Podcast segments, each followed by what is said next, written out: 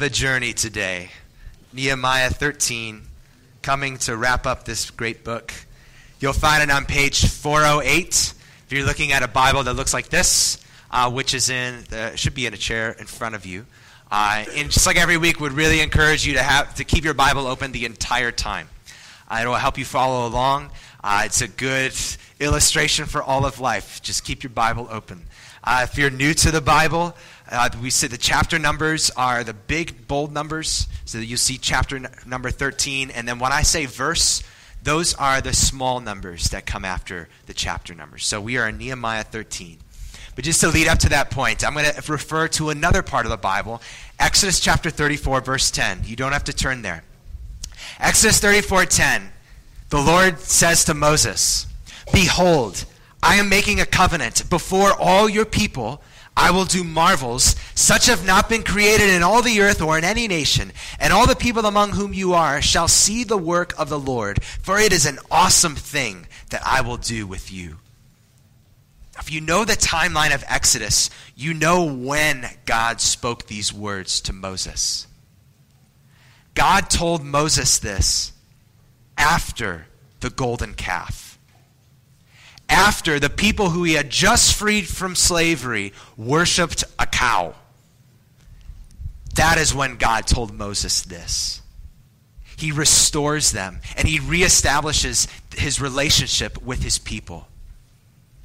This is a great moment, but then we wonder what happens next. Well, the book of Numbers happens. And if you know Numbers, it's just occasion after occasion of the Israelites grumbling and complaining against the Lord as they're in the wilderness on their way to the land of Canaan. And they once they get to the land of Canaan, the land that God promised to them, what happens? They refuse to go in. And so God disciplines them, but again God restores them. And at the end of the book of Deuteronomy, the Israelites declare that the Lord is their God, and they promise, God, we will walk in all of your ways. And so they settle in the promised land, the land of Canaan. God keeps his promises. They look to their new lives in this new land, and they commit to serve the Lord once again. This is the end of Joshua, so many of us know so well. Joshua 24, verse 16 the people answered, Far be it from us that we should forsake the Lord to serve other gods. What happens after this? Israel serves other gods. This happens time and again. It happened in the book of Judges. Now, I wonder, friends, have you picked up the pattern yet? This pattern runs throughout the entire Old Testament. God's people walk away from Him. He disciplines them, He forgives them, He restores them, and then they promise never to do it again. But then they do it again. The pattern continues when Israel has kings instead of judges. The pattern continues even in the books that we've been in books of Ezra and Nehemiah. God has just restored his people from being in exile in the, country of Babylon. And they promised, God, we will never, we will live how you want us to live. But then they sin again. And we see another instance of this pattern today in Nehemiah 13. And this pattern gives us one of the central lessons of the Old Testament. And I think it's the main takeaway from this chapter as well. It's not printed in your bulletin, so you got to pay attention. Main takeaway every commitment to live a new life apart from the power of the gospel is a dead end. Every commitment to live a new life apart from the power of the gospel is a dead end. No matter how hard we try, we cannot reform ourselves. We will fail to keep our promises. Happened with the Israelites over and over again. Nehemiah 13 contains attempts to break this pattern, to escape from this cycle of sin. And Nehemiah 13 also points forward to the way that God would ultimately break that cycle for his people. So uh, can, just look at Nehemiah 13 and glance at the chapter as a whole, and we'll split it into three different parts. Verses 1 to 14, we see Nehemiah cleans up the temple. Verses 15 to 22, Nehemiah cleans up the Sabbath day. In verses 23 to 31, he cleans up marriages. Now, hold on. If you've been with us through Nehemiah so far, does this sound familiar? Sabbath, temple, marriages. It should, because these just came up in chapter 10. These are the same areas back in chapter 10 where Israel's like, God, we know we've struggled with these. We promise to do them right this time. And where are we now? It's as if the message of chapter 13 is meet the new issues, same as the old issues. And we can relate to this, can't we, friends? Look at our politics. We've had the same issues for a really long time immigration, infrastructure, oil prices, entitlement reform, national debt, foreign policy. But we can relate to this personally as well. Don't the same sin issues pop up in our lives over and over again? And so, in our time this morning, we're going to go through chapter 13 in these three different parts. And then we'll see is there any wisdom to be gained from this chapter of how we can break those, that cycle of sin, of repeating those same sins over and over again? That's the plan for this morning. So, first, we look at verses 1 to 14. Just get the lay of the land for these verses. We're, we're not going to read them just for the sake of time. But verses 1 to 9 deal with the people who could come into the temple. Verses 10 to 14 deal with the people who would maintain the temple, keep it going. And then we can zoom in even further on verses 1 to 9 and split it into two smaller parts. Verses 1 to 3 start with kind of a general principle about who is allowed in the temple or the assembly of God. Then verses 4 to 9 apply that general principle to a specific situation. Now, when we look at this general principle laid down by verses 1 to 3, it's that no Ammonite or Moabite was allowed in the temple or could be counted among the people.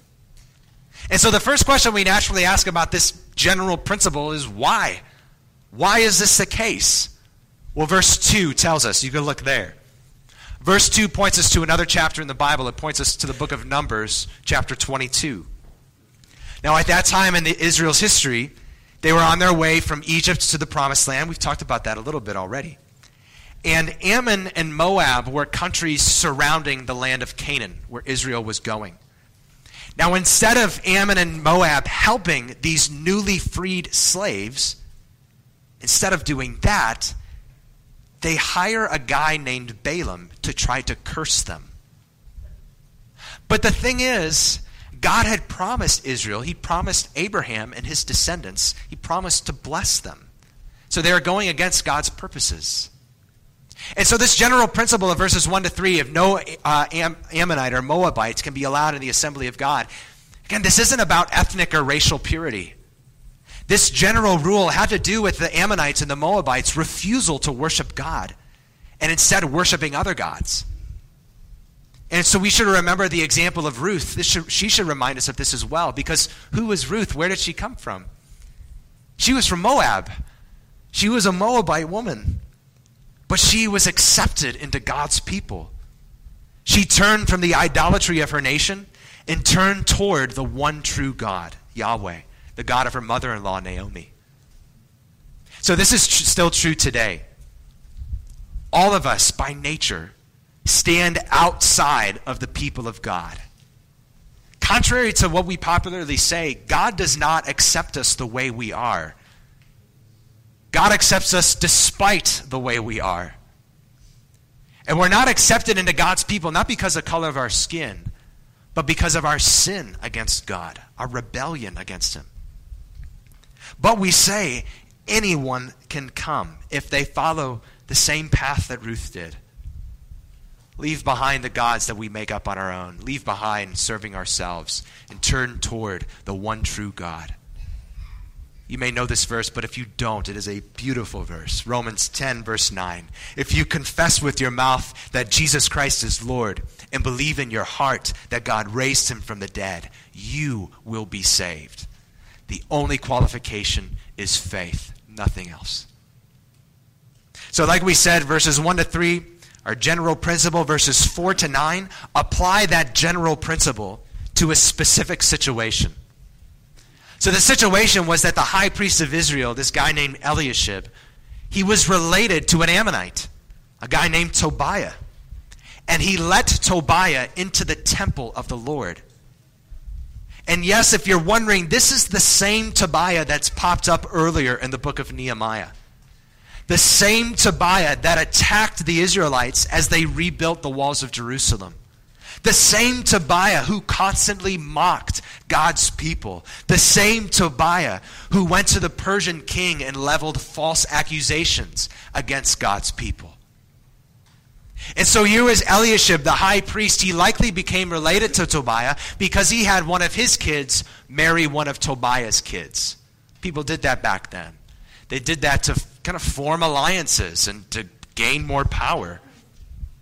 So Eliashib, we think about this guy's situation. Eliashib was the one guy, the one guy who had access to the Holy of Holies in the temple, where the Ark of the Covenant was the one place on earth where God was most uniquely present. Eliashib had access to that. No one else did. And this guy compromised. This guy decided that he would rather have Tobiah in his corner than God himself in his corner. This guy decided that he would clear out items for the worship of God so that a man who hates God can have a storage unit in the house of God. And so Nehemiah returns and he cleans up this mess. And throughout the book, if we pay attention, Nehemiah gives timestamps of when certain things happen. And if we put them together, we see that Nehemiah left Persia and was governor of the city of Jerusalem for 12 years. And then here he goes back to Persia but that, to serve as the cupbearer to the king. But now he's coming back to Jerusalem again. And he says he, it says he came, comes back after some time. And that brings us to verses 10 to 14. We said verses 1 to 9 cover who could come into the temple, verses 10 to 14 cover um, who could maintain the temple, keep it going. And so now Nehemiah addresses who maintains the temple, and the problem was that nobody was maintaining it. Nobody was keeping things going. And, and look at the question that Nehemiah asked the officials in verse 11. He asked them, Why is this house of God forsaken? Oh, friends, what a tragic moment, especially if we know what's come before in this book. Just a little bit earlier in chapter 10, verse 43, what did the Israelites promise? Big, bold declaration. They say, We will not neglect the house of our God. And now, where are we? The house of God is forsaken. Not that much later. And the question this time around isn't why, the question is how. How did this happen? How did it get to this point? The house of God was forsaken. Well, the house of God was neglected this section tells us because the Levites were neglected. They were the guys who took care of the temple, but they didn't support them. And again, how tragic, because just a little bit earlier, at the end of chapter 12, all of Israel promises, hey, we're going to take care of the Levites. Out of our daily income, we're going to support these guys so they can do their work. But they stopped. And so now the Levites had to stop their work so they could Uh, feed their families. And then the temple is forsaken. So, to take care of the temple, they would need to take care of the Levites. And, brothers and sisters, I just humbly say that the New Testament says this same dynamic works in the church. You know, the Apostle Paul was willing to forego being paid as a pastor when churches couldn't afford it. He was willing to forego being paid as a pastor when the perception would be that he was in it only for the money. But the Apostle Paul is pretty clear that the norm should be that churches financially support their pastors. I know it's a weird thing for me to say. And obviously, there are circumstances that prevent this, but churches help their pastors do their work well by supporting them so they can do that work full time. And I, brothers and sisters, thank you for doing this for me. Thank you. But as to say, it's not just for me it's also for yourselves. Supporting a pastor is an investment in the health of the church. When the church does that, it says that it desires to be fed with excellent sermons. It desires to receive focused care and ministry. And it even desires to have pastors who aren't burnt out. Thank you for doing this. Now, Nehemiah prays that God would cause his work to last, his work to clean up the temple, to keep going, to last beyond his days. He does that in verse 14. But then in verses 15 to 22, he cleans up the Sabbath day again. He addresses another issue that has plagued them. Now, does Nehemiah care about whether or not they just do or don't do certain activities on the, on the Sabbath day? Is that the only thing he cares about, or is it something deeper than that? There's got to be something deeper, especially if you look at verse 18. I mean, why else would God clear out the land of Israel and Jerusalem for profaning the Sabbath? It has to show something deeper about their hearts. You see, the Sabbath was the time they set apart to worship the Lord. And by profaning that time, they show how they treat the Lord Himself. How they treated the Sabbath showed how they treated God. And so when we talked about the Sabbath day a couple of weeks ago from chapter 10, we said that Christians are no longer obligated to keep the Sabbath day the same way that the Old Testament Israelites did. We said that because Jesus is the fulfillment of the law. He has caused us to rest from working our way back to God. And amen, we say hallelujah, because we could never do it. But we still worship God. And like the Israelites in Jerusalem here, us, the people of God, we let other things crowd out our worship of God. And so Nehemiah comes back and he jealously and thoroughly guards the time that the people had set apart to worship the Lord. He does things like blocking the foreigners who came in and traded in the city of Jerusalem on the Sabbath day. And he does that, you know, ironically, this is exactly what the Israelites said they would do.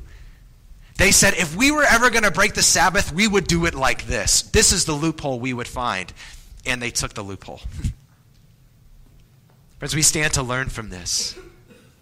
We would be wise to set aside time when we worship the Lord, to set aside time every day.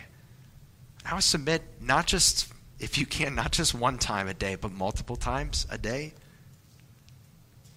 Set aside time where you draw near to the Lord in Scripture and prayer. Heck, even in singing. You're allowed to sing by yourself. And I'm largely preaching to the choir here, I know, but we must set apart this time on Sunday mornings. And then we must guard it. Anticipate what will regularly invade this time, just like Nehemiah did, just like the Israelites did. So, what will invade your daily time with the Lord? What will invade your Sunday mornings? Is it your phone? Put it on airplane mode. Put it in another room. Is it the people in your house who are wild and crazy? Well, every day, wake up early. Wake up before everybody else. Do that as you can. What invades your time? Is it that you just don't feel like reading the Bible or praying? Is it just that you don't feel like coming to church? Well, of course, we're not always going to feel like it. Of course, we want to feel like it, but we have to decide right now that this is a good thing whether or not we feel like it. This is a right thing whether or not we want to be here. So Nehemiah clear, cleans up the temple, he cleans up the Sabbath, and in verses 23 to 31, he cleans up marriages. Okay? And here we go again. This is yet another instance where the Israelites went directly against what they said they would do. Chapter 10, verse 30, they plainly promised, We will not give our daughters to the peoples of the land, or take their daughters for our sons. And Nehemiah comes back, and what does he find them doing? Verse 23 They married women of Ashdod, Ammon, and Moab. Now, right away, we see why this was a big deal. Verse 24. Verse 24 says that this affected the next generation. It says that half the kids in Jerusalem now couldn't speak Hebrew.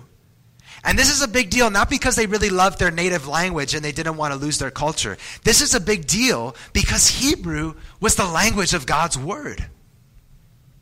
They didn't want to lose the Bible, and therefore they didn't want to lose their knowledge of God and their identity as God's people.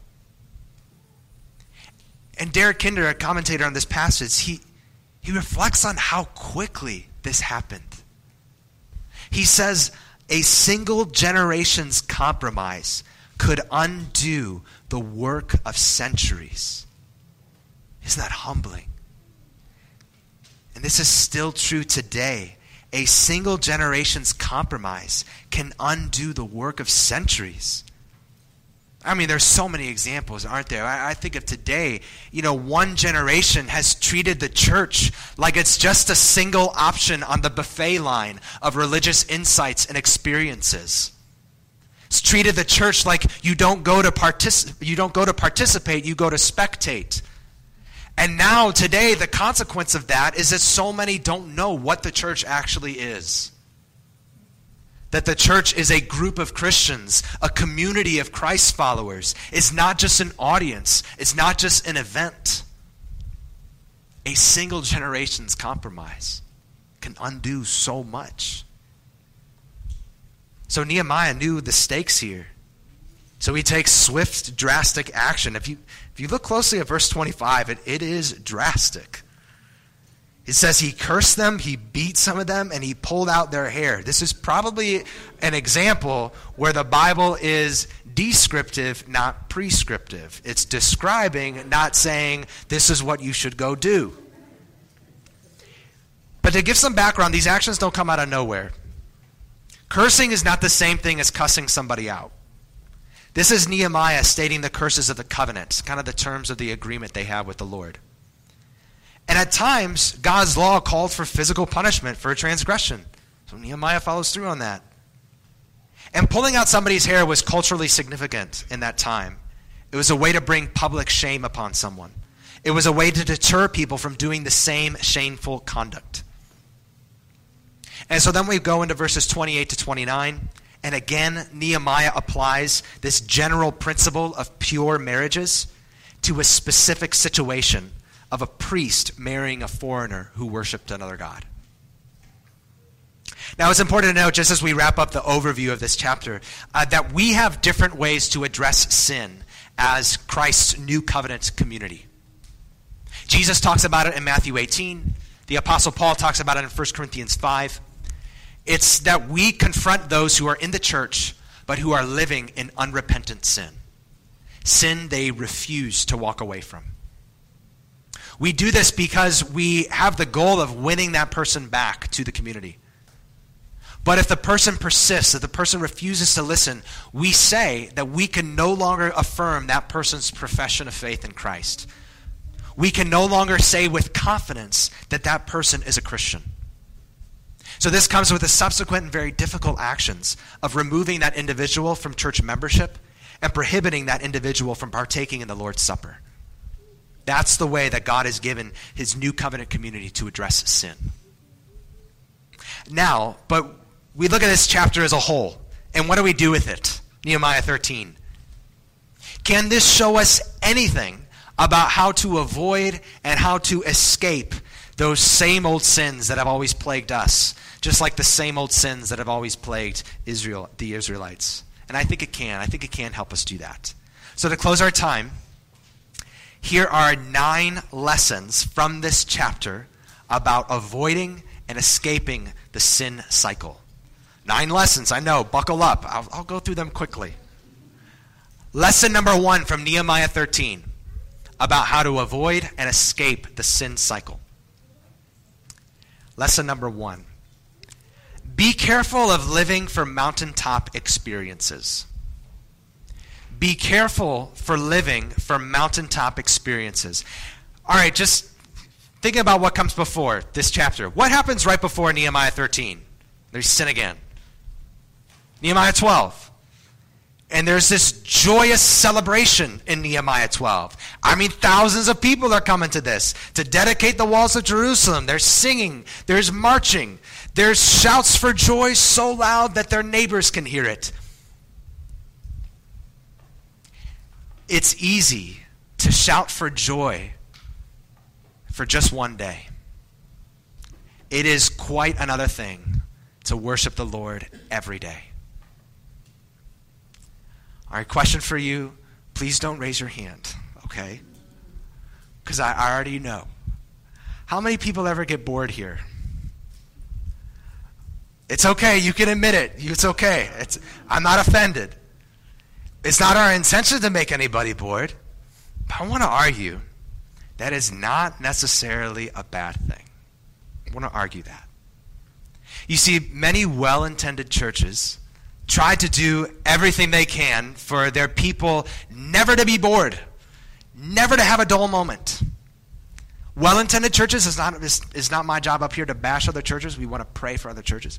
Well intended churches try to do everything they can for their people to have a big emotional catharsis each week.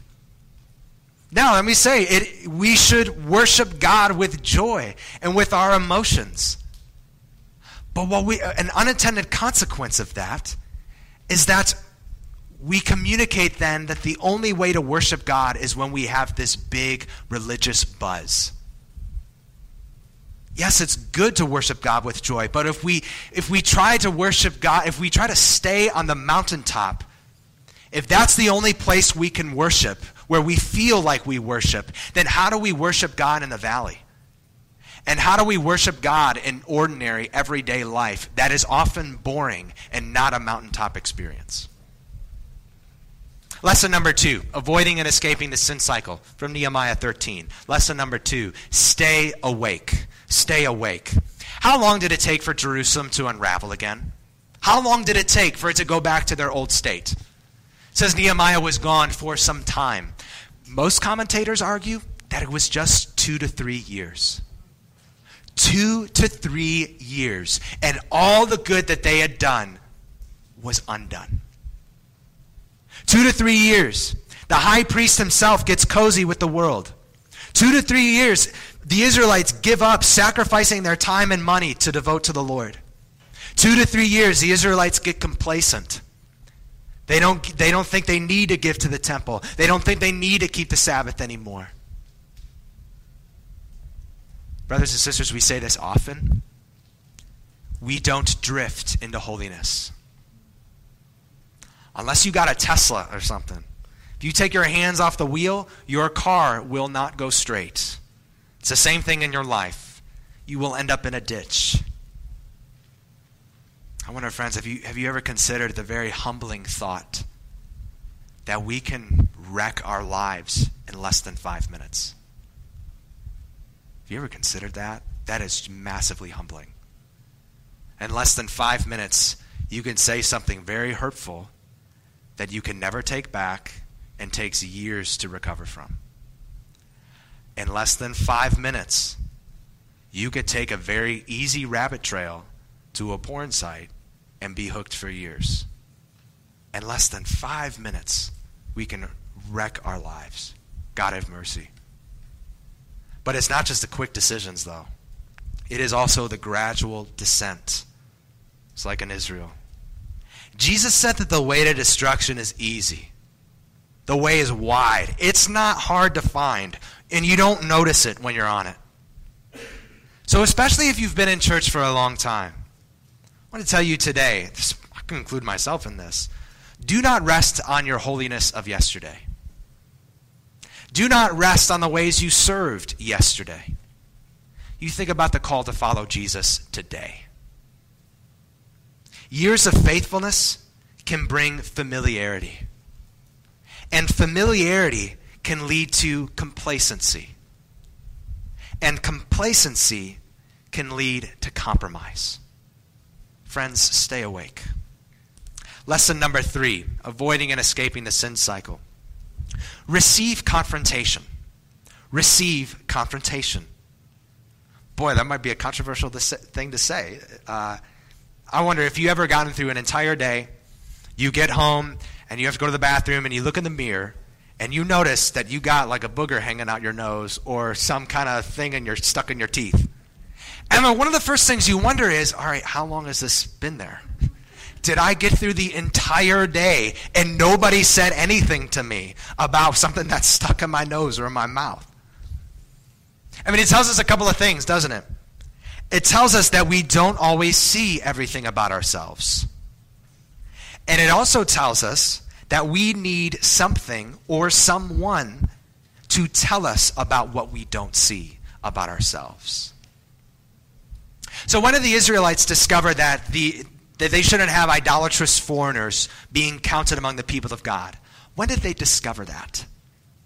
Verse 1, first sentence. They discovered it when they read the Word of God. When did the Israelites discover their sin about the temple, their sin about the Sabbath, their sin about their marriages? When did they discover that? It was when Nehemiah confronted them about it. If we are going to walk in the way that God intends for us to walk, then we will have to see things about ourselves that we are blind to. And in order to do that, we will have to receive confrontation from the Word of God and from the people of God.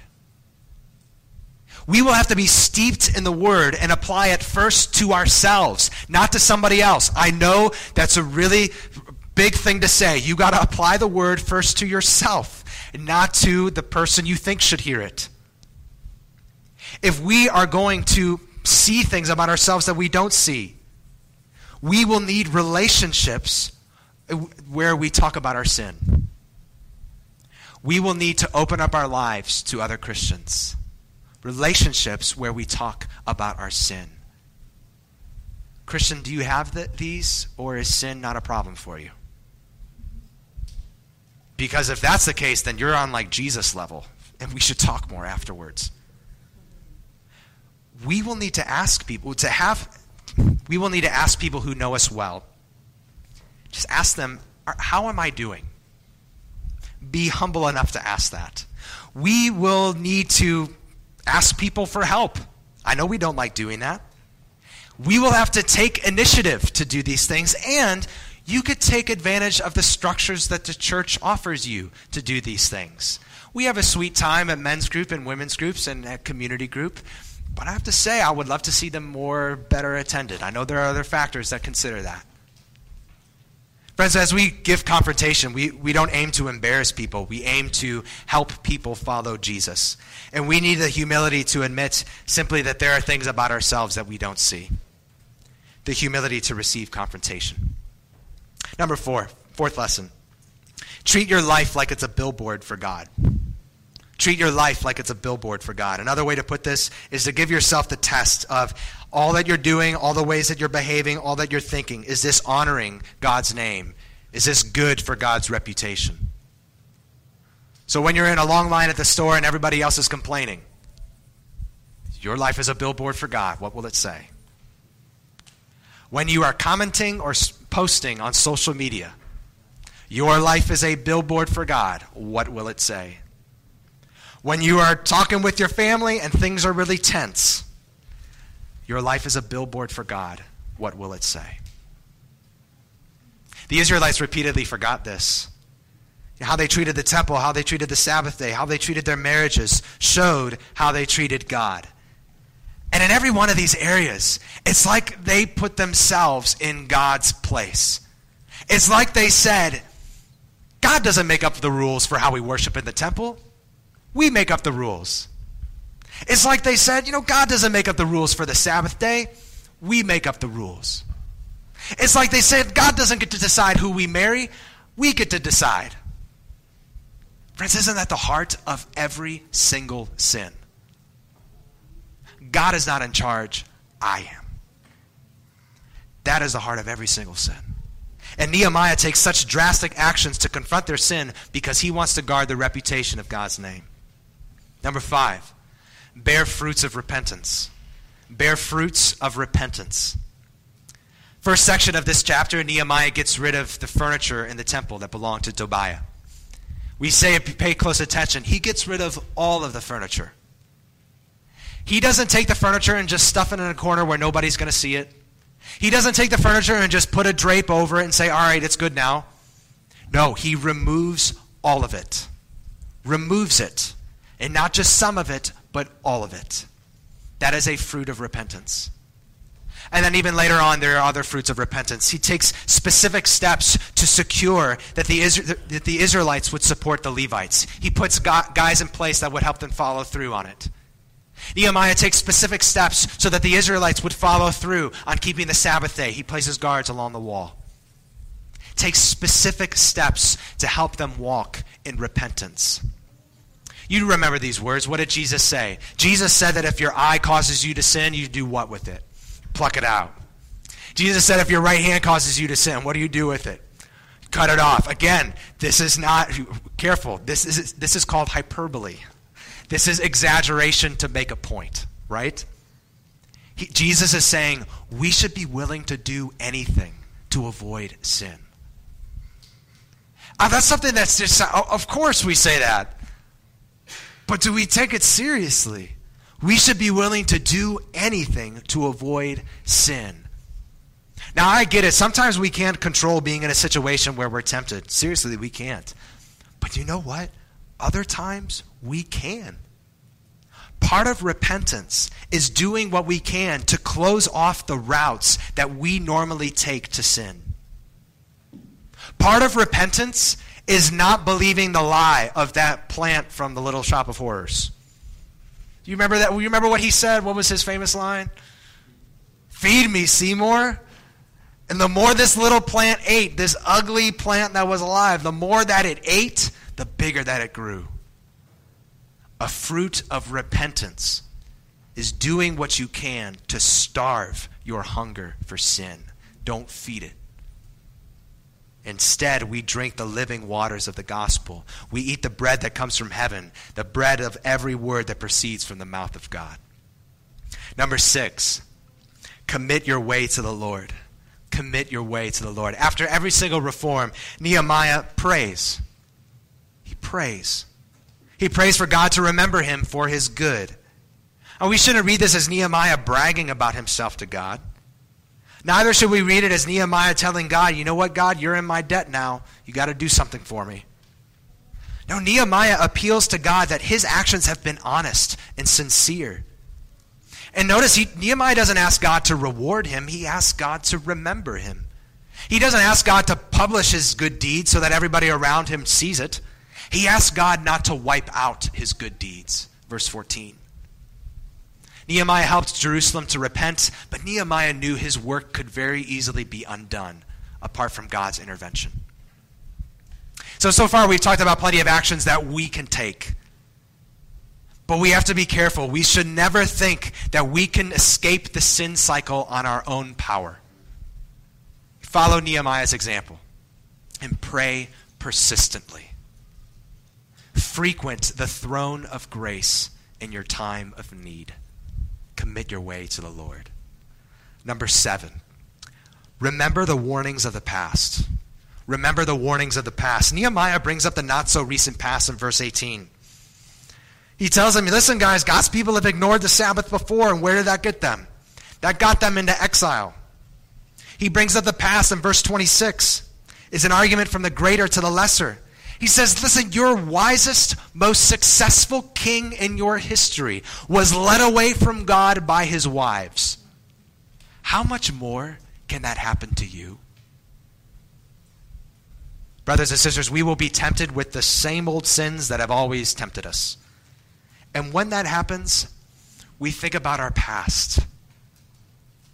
What was your life like when you were fully steeped in sin? Were you really satisfied? Were you really full? Did sin actually keep its promises to you? Remember the warnings of the past. Number eight, keep fighting.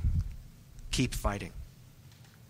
The book of Ezra comes right before the book of Nehemiah, and the events of the books are about 15 to 30 years apart. At the end of Ezra, the temple is rebuilt. But the closing chapters of that book are just as disappointing as the closing chapters of Nehemiah. At the end of Ezra, the people of Jerusalem deal with the same sins they deal with here at the end of Nehemiah 30 years later. And as one commentator observes, on the one hand, this is just so discouraging. It makes you want to scream. What are you guys thinking? You, when will you ever wake up and get it together? But on the other hand, it's also encouraging. Nehemiah is not throwing in the towel. Nehemiah is not giving up. Nehemiah continues to fight against the sin that they have struggled to leave behind. In the summers, especially, uh, Kate and I will get potato bugs in our bathroom. Uh, not a lot of them, but just some. She calls them pill bugs. It's weird. Uh, you know, little potato bugs. And so I'll go to squish them. Uh, and try not to too hard because I don't want to make a mess. But when I squish them and I still see them squirm and struggle, tells me that the job's not done, that they're still alive. And you know what? The same thing works for the Christian. The struggle is a sign of life. The struggle is a sign that you are still breathing. That we continue to fight against sin and haven't stopped means that the Lord is still with us. Because, friends, in some ways, we will never escape the sin cycle this side of heaven.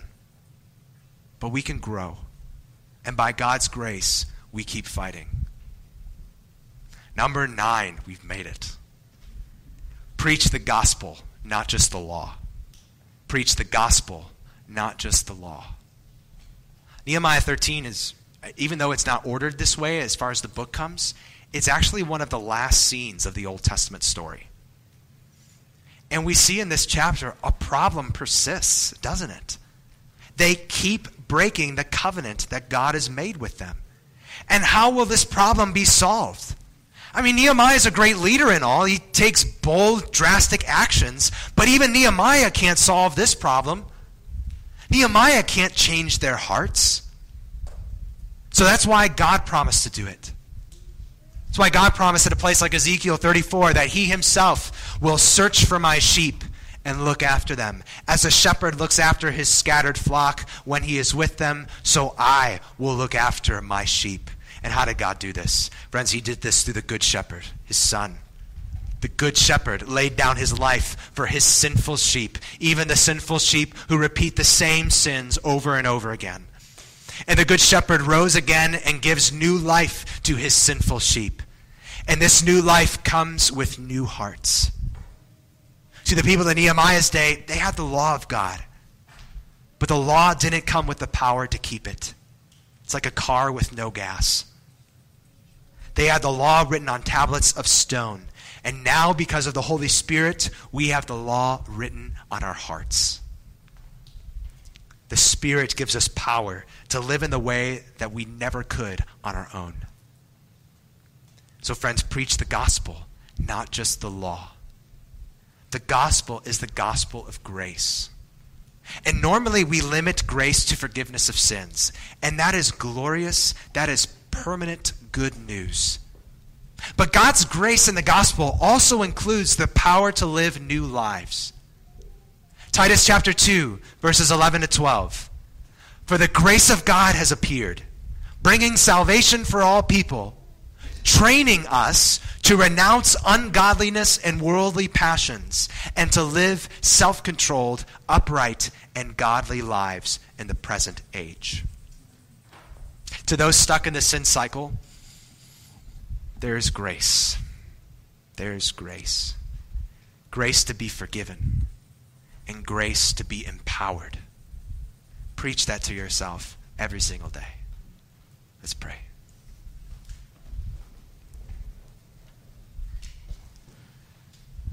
Oh Lord, we thank you for your for your forgiving heart, your kindness to us sinners who are just so forgetful, who are who are powerless to keep our words, and who need who need a goodness that is outside of ourselves, that is not our own who need who need payment, who need transformation. And we thank you, God, for the good news of the gospel. Would you make it real to us every single day so that we can more and more escape this sin cycle?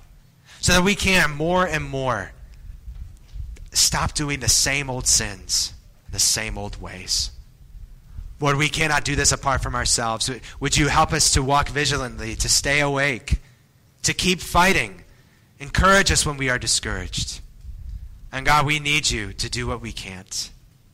Root us in the gospel, Lord. In Jesus' name we pray. Amen.